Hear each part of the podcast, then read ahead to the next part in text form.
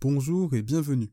Vous écoutez un nouvel épisode de l'Overcut RF1, podcast dédié à la Formule 1, et je vous souhaite une bonne écoute. La Formule 1 était de retour ce week-end pour le premier Grand Prix de la saison à Bahreïn. Alors ça n'a pas été la course la plus spectaculaire, mais elle donne clairement le ton que devra avoir cette saison. Elle pourrait peut-être bien ne pas être réjouissante. Salut les amis, j'espère que vous allez tous très bien, et c'est un plaisir de vous retrouver pour ce débrief du Grand Prix de Bahreïn. Que l'on va donc débuter par l'Overdata, c'est parti.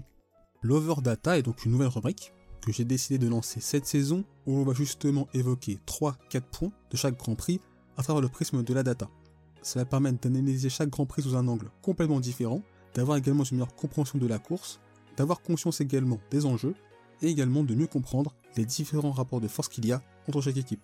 Alors le premier point qu'on va étudier c'est la supériorité de Red Bull, le deuxième ce sera l'émergence d'un top team, à savoir Aston Martin ou le déclin d'une autre justement de Mercedes.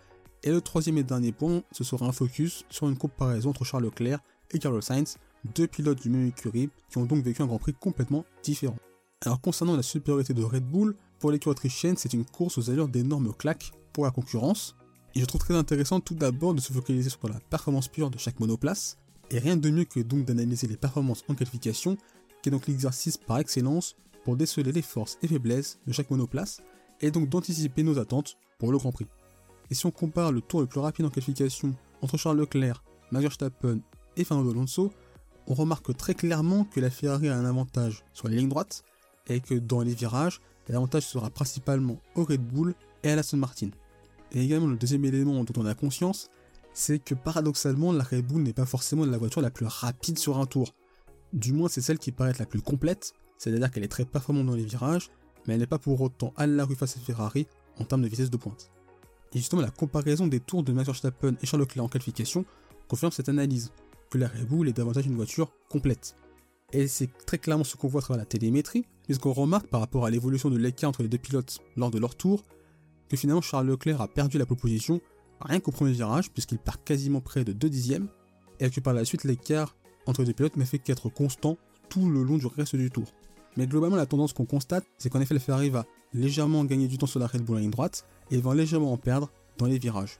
Et dans ce constat, j'ai vraiment envie de dissocier les Mercedes de Ferrari, puisque Ferrari a moi une monoplace performante, ce qui n'est pas du tout le cas de Mercedes. Les qualifications ne nous permettent pas vraiment de comprendre et d'essayer ce qui est la véritable force de Red Bull, mais en course, c'est bien plus parlant. Et ce qu'on constate justement, c'est que la grande force de l'équipe autrichienne, c'est son rythme de course et la dégradation des pneus. Et c'est très criant, notamment quand on étudie le premier relais. Et si on compare le premier relais de course, c'est-à-dire les 15 premiers tours du Grand Prix, entre Max Verstappen qui était leader, Charles Leclerc deuxième, et Lewis Hamilton qui était cinquième, on observe très clairement que la Red Bull a le meilleur rythme de course, et que durant ces 15 tours, Max Verstappen a un rythme très constant, autour des 1.36, 1.36.5 au pire, avec une dégradation assez faible, et des chronos très constants. La Ferrari est un peu moins constante que la Red Bull, et globalement a concédé entre 5 dixièmes et 1 seconde au tour à Verstappen, et la Mercedes est encore plus flagrant par rapport à ses rivales, c'est qu'elle est de base moins rapide en course que la Ferrari et la Red Bull, mais en plus elle dégrade bien plus ses pneus tout au long du relais, puisque l'écart de performance entre Mercedes et les Red Bull et les Ferrari devient de plus en plus grand tour après tour. Et ça permet donc de rappeler à quel point pour Max Verstappen le départ était crucial, puisqu'en conservant la tête de la course, il a donc pu imposer ce rythme que ses adversaires n'étaient pas en capacité de suivre si on se concentre spécifiquement sur la dégradation des pneus et l'avantage qu'avait l'équipe autrichienne sur ce domaine, eh bien c'est que ça permet à Perez et Verstappen de réaliser deux relais en soft, ce que les pilotes Ferrari, Mercedes et même Aston Martin n'étaient pas capables de réaliser. Et si on analyse principalement la course de Sergio Perez, on constate très rapidement que c'est son mauvais départ qui lui a globalement plombé sa course. Il a été contraint d'avoir le rythme de Charles Leclerc durant le premier relais de course, mais dès qu'il a pu chausser les pneus soft, les pneus tendres, ça n'a pas été très difficile pour lui de dépasser les monégasques et par la suite de s'échapper et de tranquillement gérer la suite de sa course. Et selon moi, Sergio Perez est la valeur talent de Red Bull. Ce que je veux dire par là, c'est que le fait que le Mexicain puisse rattraper dépasser aisément Charles Leclerc, puis s'échapper, est un signe encore plus flagrant de l'énorme supériorité de l'autrichienne sur le reste du plateau. Pour Max Verstappen, c'est donc une 36e victoire en carrière, la première à Bahreïn, à travers un week-end finalement qui est assez semblable à celui de Spa l'année dernière, avec une monoplace qui était tout simplement au-dessus du lot. Pour autant, je ne pense pas qu'il faille tout de suite s'inquiéter pour le suspense pour le titre. Et Jeddah aura donc l'allure d'un premier tournant afin de savoir si cette course sera la règle ou bien l'exception. Et pour mon deuxième point, on va surtout se focaliser sur Aston Martin, Mercedes et un peu Ferrari. Alors ce qui est très intéressant quand on compare les tours chrono en qualification entre Charles Leclerc, George Russell et Fernando Alonso, c'est qu'on pourrait qualifier la Aston Martin de mini Red Bull. Dans le sens où finalement les forces de la Red Bull et la Aston Martin sont assez similaires.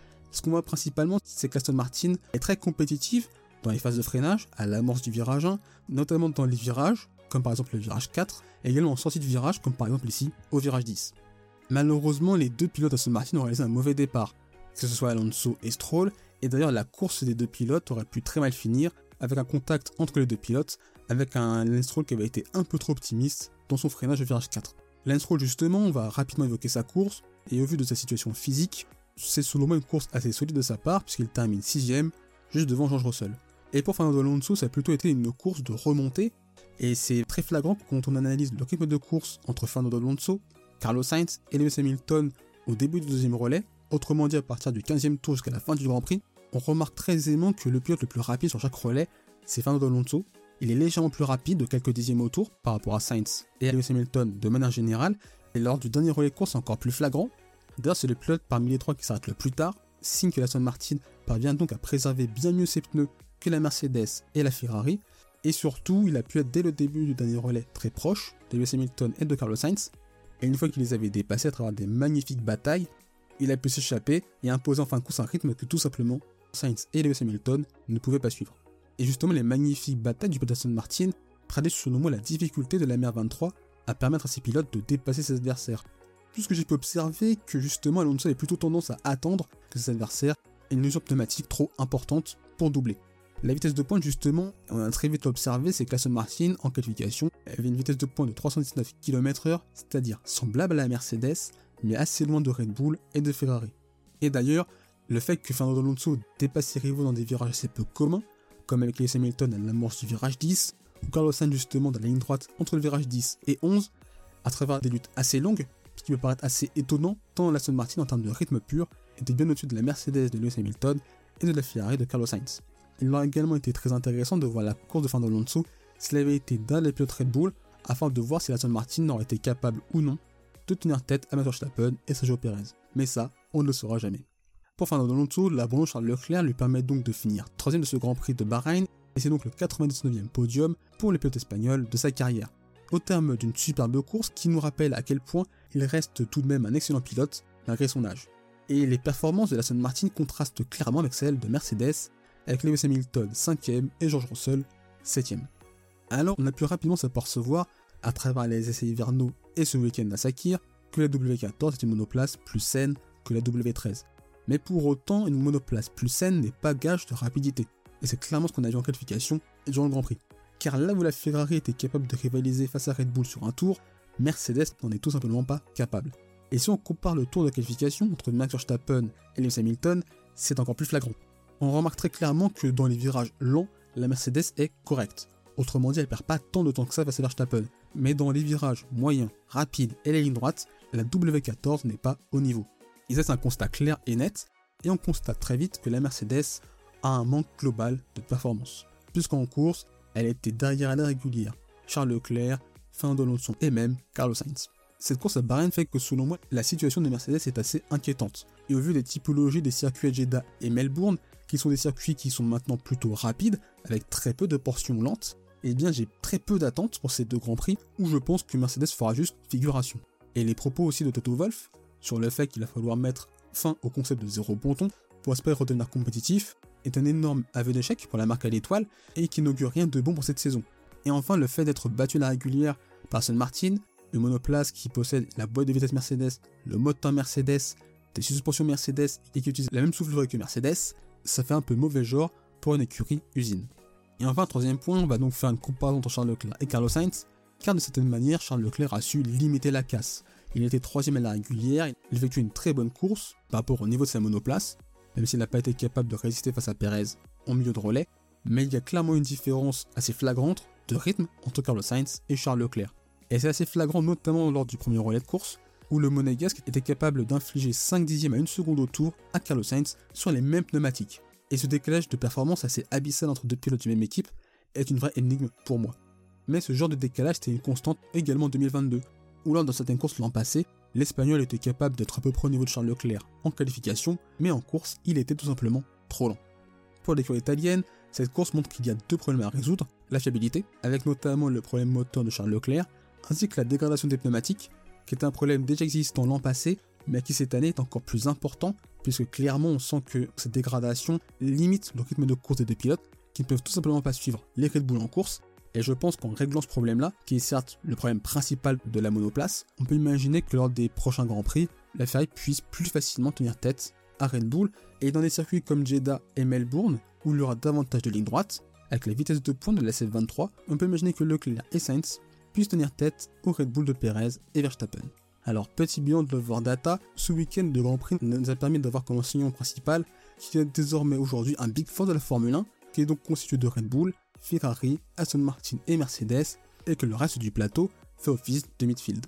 Ce top 4, donc, en qualification, donne plutôt davantage à Red Bull, Ferrari, et Aston Martin Mercedes plutôt en retrait, mais ce top 4 est capable de se moduler, de se modifier en course, avec une Aston Martin et des Red Bull qui parviennent à avoir un avantage pneumatique sur Ferrari et Mercedes, et ainsi en course, les deux premiers cités parviennent à prendre le dessus sur l'écurie de Maranello et l'écurie allemande. On va maintenant évoquer les autres pilotes du top 10, en commençant par Valtteri Bottas, qui est donc le vainqueur du nouveau midfield avec cette 8 place, même s'il n'est pas si loin de Russell puisqu'il termine le Grand Prix en environ 15 secondes. C'est donc une course sérieuse à la part du pilote finlandais, qui a tout d'abord réalisé un excellent départ, passant de la 12e à la 8 place.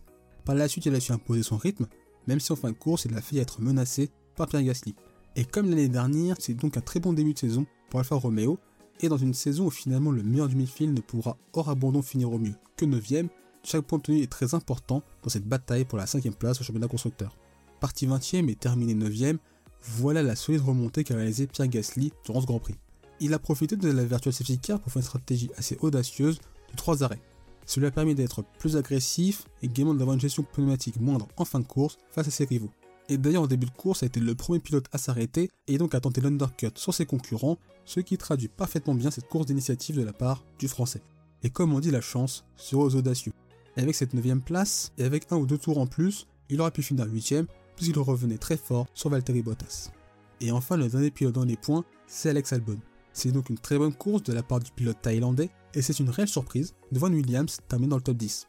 Et comme Pierre Gasly, il a réalisé une course à 3 arrêts, mais avec 3 relais en soft. Une stratégie payante, mais il a fallu résister en fin de course face à Yuki Tsunoda et il a su très bien le faire. C'est donc une jolie façon de débuter la saison pour l'équipe britannique. Concernant les autres pilotes hors du top 10, je voulais tout d'abord parler d'Esteban Ocon, qui n'est pas allé au bout d'un Grand Prix assez cauchemardesque, voire un peu comique pour le français. Avec tout d'abord une mauvaise position sur la grille de départ, une pénalité de 5 secondes mal réalisée, une autre de 10 secondes en conséquence, et enfin une dernière de 5 secondes pour excès de vitesse dans la voie des stands un cocktail assez incroyable, et c'est assez fou de voir un ensemble pilote-équipe se manquer à ce point, car je pense réellement qu'il y avait moyen pour lui aussi de terminer dans le top 10 sans toutes ces péripéties. Bref, un échec de l'opérationnel dans toutes les largeurs et qui ne peut être accepté pour une équipe qui souhaite devenir un top team. Une autre équipe a souffert ce week-end et c'est McLaren, et ce comme l'an passé. Un double abandon pour Oscar Piastri et Lando Norris. Autant l'année dernière, ce fut la performance qui a fait défaut, autant cette année, ce fut la fiabilité qui fut l'épée de Damoclès de l'école de Walking même si en termes de rapidité, tout n'est pas encore parfait. Ce Grand Prix de Bahreïn annonce donc clairement la couleur. De la tristesse, avec une écurie qui me semble en plein doute, et de la joie, avec un homme qui a tout pour être champion de nouveau, et un autre qui, après 10 ans de désert, retrouve peut-être enfin le bout du tunnel. Merci d'avoir écouté cet épisode. S'il vous a plu, n'hésitez pas à vous abonner au podcast de Voir que ainsi qu'à la chaîne YouTube. C'est une façon de soutenir le projet et également de ne pas manquer les prochains épisodes. N'hésitez pas également à partager cet épisode à vos proches. On se retrouve les amis très bientôt. D'ici là, portez-vous bien, je vous souhaite le meilleur. Salut